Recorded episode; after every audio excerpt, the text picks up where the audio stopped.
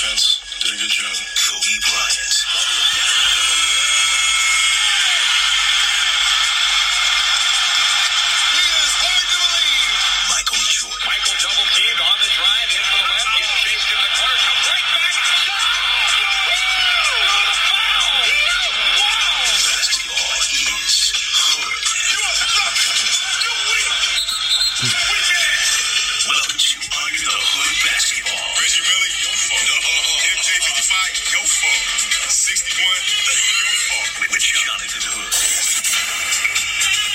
What's up, everybody, and welcome in to the Under the Hood Basketball Podcast brought to you by DraftKings at Casino Queen Sportsbook. I am Jonathan Hood. Basketball indeed is Hood. I'm so glad that you are with us here as I record this on Wednesday, June 2nd in the afternoon. Uh, had a fun time off after the Memorial Day weekend, and let's get back at it talking about what we love NBA and basketball conversation. There's plenty to talk about here, uh, including LeBron James. Uh, including Danny Ainge and the Celtics, including Coach K retiring from Duke. Let's start there with Coach K retiring from Duke. Um, Jon Scheyer already has been named the new head coach for uh, Duke once Coach K steps down. It started first from Jeff Goodman. Jeff Goodman's always been great for, from ESPN and now with Stadium. It says Duke assistant Jon Scheyer has been approved as the next head coach of the Blue Devils, succeeding Mike Krzyzewski, according to Stadium. There was a mid-afternoon meeting just to rubber stamp Coach K's selection. So two bombshells. One, just that Coach K steps away from basketball, deciding to retire. That's one thing. Um, so here, here's what's interesting to me, and we saw this with Roy Williams, and now we're seeing this with Coach K. It seems like the veteran coaches are afraid of the portal system.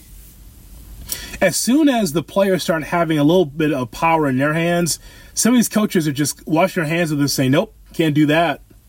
the portal system empowers the college player to say, I don't necessarily have to play for you. I can go someplace else, increase my chances to get to the draft, or increase my chances to be able to get playing time.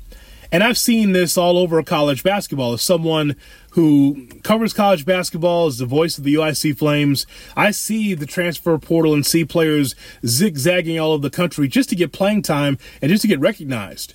And now the transfer the transfer portal is open, and now coaches like, no, I can't deal with that. I, I find it interesting. Former coaches like, I don't, I can't deal with that rat race because once I think I've got a kid secure, I think that he's always going to be with me. And my thought is, is that finally the player has the opportunity to go where he wants to go, to transfer out and go someplace else.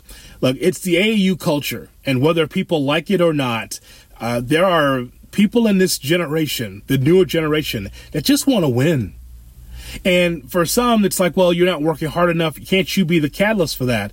I think that a lot of young people want to be able to get to a place where they can be able to win, to be recognized. Uh, I say this all the time about this generation of basketball players that are 21, you know, 18, 19, 20, 21, 22, that they don't want the Reggie Miller experience. They don't want the Charles Barkley experience. Uh, they don't want to be known as good players that never won a ring. Legacy matters. And the same thing for with college football or college basketball players. If they feel like they want to transfer out and give themselves the opportunity to do what they need to do to get into the draft, to be able to be recognized, to be able to have tape. You know, look, we've known for many years on some of these blue blood programs in college basketball that there's been great high school players that didn't get a chance to play because others were ahead of them. The the Kentuckys, the Dukes, the North Carolinas, the UCLA's once upon a time, teams like that that were blue blood programs uh, did not have the opportunity to be able to put themselves in a position to showcase themselves. So I, I personally um, have no problem with that. But just circling back to Coach K, I'm sure this is wearing him down too. I'm sure that he looks at this and says, okay, you know, I've done this for a long time. Uh, look at Duke last year. Duke in the situation during the pandemic, not in the championship, nowhere even close to it. Uh, same thing with Kentucky. Same thing with North Carolina. It was a different season for sure. And and K's done it for a long time. K's got a lot of interests. You know, as a guy that does his own talk show on Sirius XM, he's coached for a long time. But at some time, you just have to let it go. And I really believe that the transfer portal, AAU, and the and everything that goes along with recruit, recruiting now is difficult, I would say, for some of the modern coaches because they're used to having all the power. They used to saying, you know what, you sit on that bench, you'll be a Duke Blue Devil for life, even though if you don't play with one minute. If you sit on the bench, we'll take care of you in the you know after your career's over. Well, you know, for some young players, it's like, nah, I want to be able to go out and play. And so, no matter what you hear about this Coach K just moving it right over to Jon Scheyer, Chicago's own, one Chicago guy taking care of another in that spot, uh, I just think that some of these coaches are just like, I, I can't deal with this anymore because I need all the power. I need to be able to preside over the program without knowing a kid's going to slip out the back door. Well, it's happening now, and I think a lot of coaches have a hard time with it. So let's talk about the Los Angeles Lakers and the Phoenix Suns on Tuesday night. So the Suns are up three games to two on the Los Angeles Lakers. And I want you to think about something. Could it be that the Lakers could be bounced out in the first round of the playoffs? That very well could happen, you know. We could see the Lakers bounced out in the first round. It would not surprise me. I, look at this Lakers team, and it starts with Chicago's own Anthony Davis, right? Anthony Davis has been injured so often. I saw this as a Pelican. I see this as a Laker. Some of his, the moments I see Anthony Davis, that dude's writhing in pain, rolling on the ground. It's like, oh God, man, get up and I, I, feel bad for him because Anthony Davis has a hard time staying healthy. So Mike Greenberg's producer, uh, Hembo, from the Get Up show on ESPN, cited this on his Twitter page. It says Anthony Davis's DNPs by season, including the playoffs. So the 2020-21 season, 37 times. In the bubble, he missed nine games. Year before that, 26. Year before that, in 2017-18, seven times. Seven times in 2016-17. In 2015-16, it was 21 times, followed by 14, 15, 18. 154 times Dude did not play going back to 2012, 2013. Now, I don't know how that compares to other players, but I think that's a hell of a lot because he was the man with the Pelicans, and then seeing what's happening now with him uh, with the Lakers. I mean, the Lakers in the playoffs, and they need him, and he couldn't play on Tuesday night. And so I got to get after LeBron James. And I don't do this very often when it comes to LeBron James because I know that he's a great player. Uh, I don't do the Michael versus LeBron conversation because I just think that's dumb. Uh, this is a dumb barbershop conversation. Uh, nobody really wants to have the Kobe versus LeBron conversation, but that's cool. Nobody wants to have that conversation. Uh, that's the conversation I had, and not and not Michael and LeBron. So I don't do that. But you know, LeBron James. Of all the things that could, good I could say about him, as far as him having the I Promise School in Akron, for him to be able to be a mogul, much bigger mogul than Michael Jordan ever was, as far as him having his own uh, production company, uh, producing TV shows, putting his name on it, uh, the shop on HBO. He's done a lot for sure uh, his in his career than Michael did. Michael was a big time advertiser uh, and was a great pitch man, but there is a lot more that LeBron James does while he's playing uh, than Michael Jordan ever did. And I know that these opportunities are different here in 2021 than it was in 1997. I get that, but you know, it, it's LeBron James continues to put his foot in it, right? So he says, "Oh, Anthony Davis is out. Okay, I got big shoulders. I can handle this." The Suns beat the hell out of the Lakers, beat their ass, right? The game after a couple of possessions was over. You could see that the defensive presence of Anthony Davis was missing. No, no shot at, Morris, but Morris is not the same player as Anthony Davis, especially on the defensive end. And, and so with Anthony Davis in street clothes, as LeBron, as Charles Barkley called Anthony Davis, Anthony Street Clothes Davis, um, you can see that the defensive presence was not there. But on top of that, y'all, dude, LeBron James leaves the game with five minutes left. and he's got Frank Vogel making excuses for him. Frank Vogel's like, well, LeBron was going to try to get some get, get ahead of his therapy. With five minutes left, he walks away off the bench and goes to the locker room. Everybody else had to watch that. Everyone else had to watch that, and LeBron James didn't have the stomach to sit there and watch his team get their ass beat. He could have sat there another five minutes, could have done that, but he walked away. You know that's a bad look. It's a really, really bad look, and um, I, I, just don't understand why LeBron puts himself in that situation. Why did he do that? Because you know he's going to be criticism. Someone who has rabbit ears like LeBron James and is aware of his own brand knows that that's not the right thing to do. It's completely not right. You know, it just, I, I don't understand why he did that.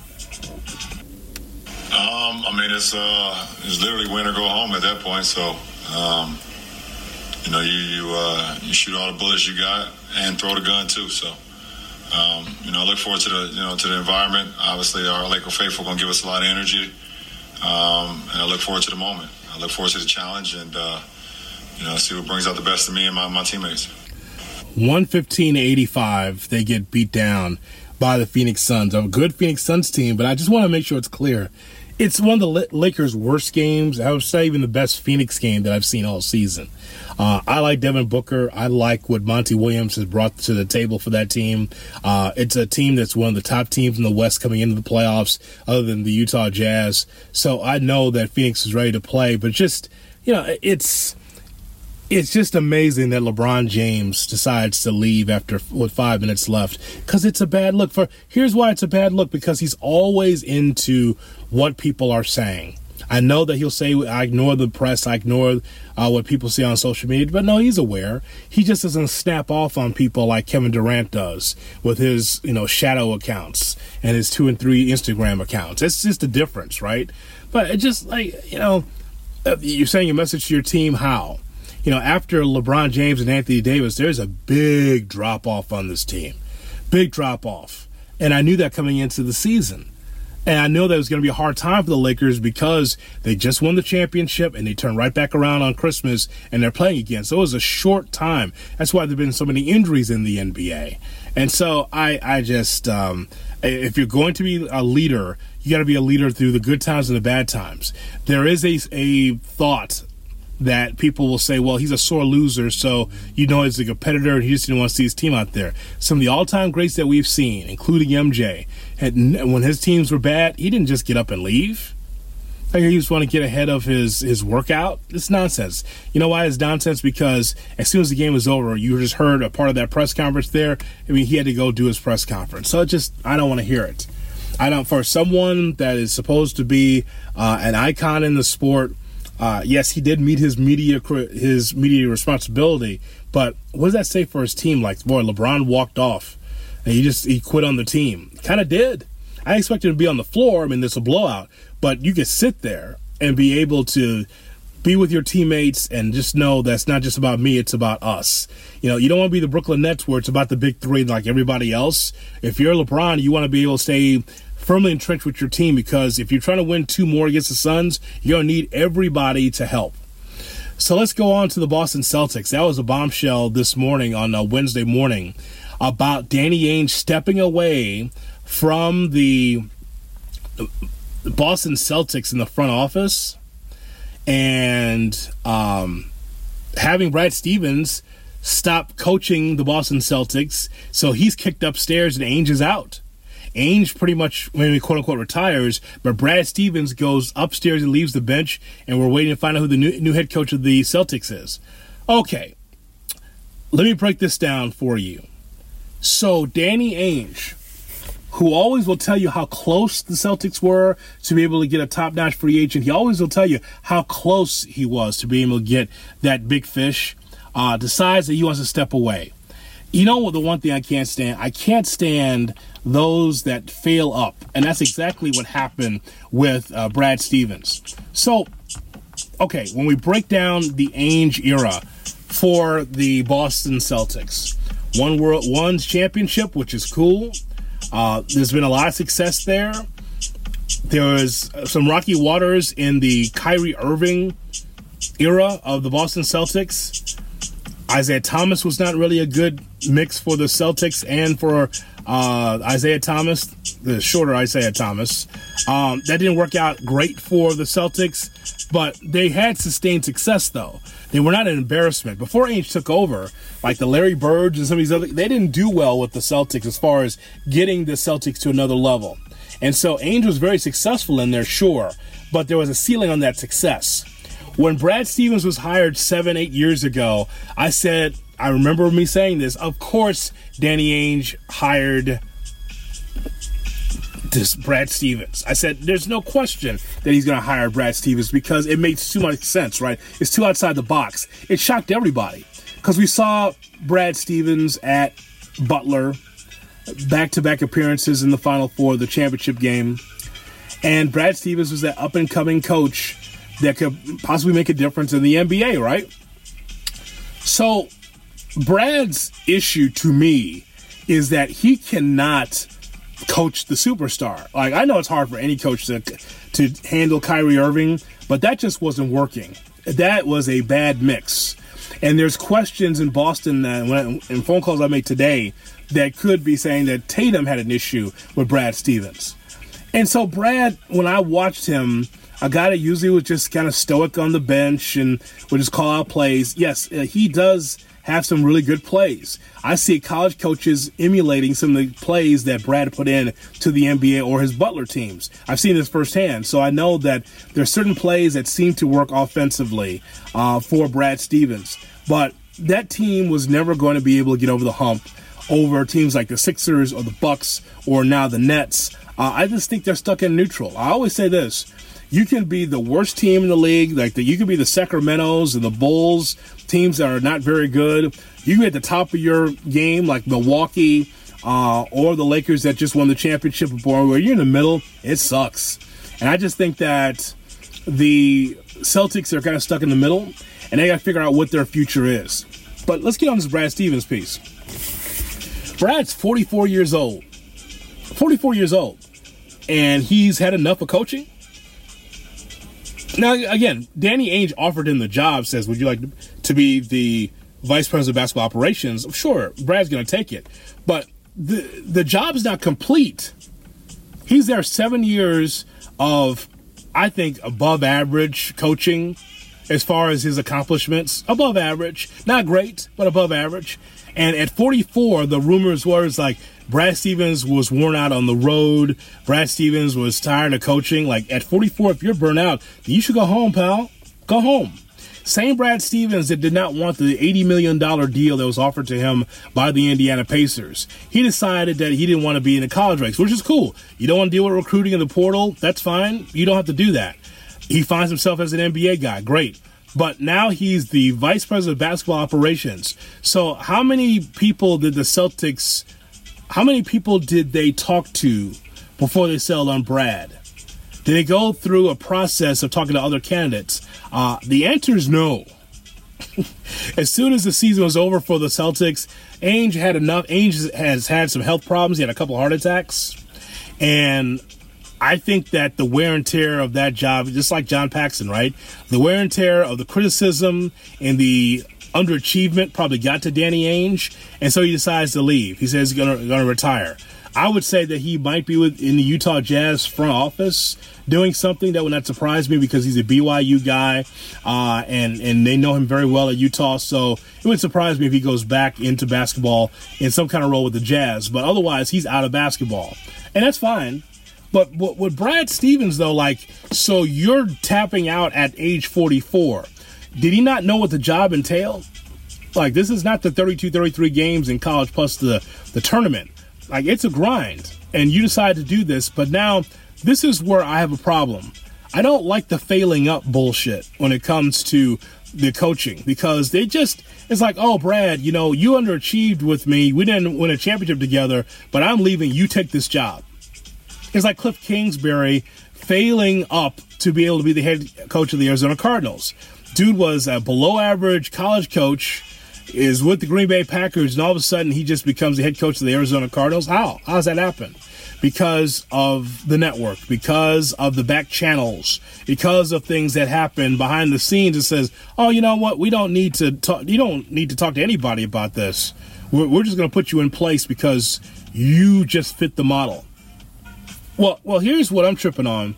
So Brad Stevens does not want to coach anymore, but he'll be the uh, president of vice president of basketball operations. What's his qualifications? Well, what's his qualifications to do that? I don't understand that. So, to me, he decides I'm gonna I'm not I'm gonna quit coaching because I don't like the grind. But now I'm going to pick the next head coach, and I know the future of the Celtics. Do you? All I know is that Brad had a hard time trying to figure out how to manage stars or superstars, and now he's in a bigger position. He failed up in the job because the job is to win a championship in the NBA, and Brad Stevens and the Celtics did not do this. So, so that's that's how I see it.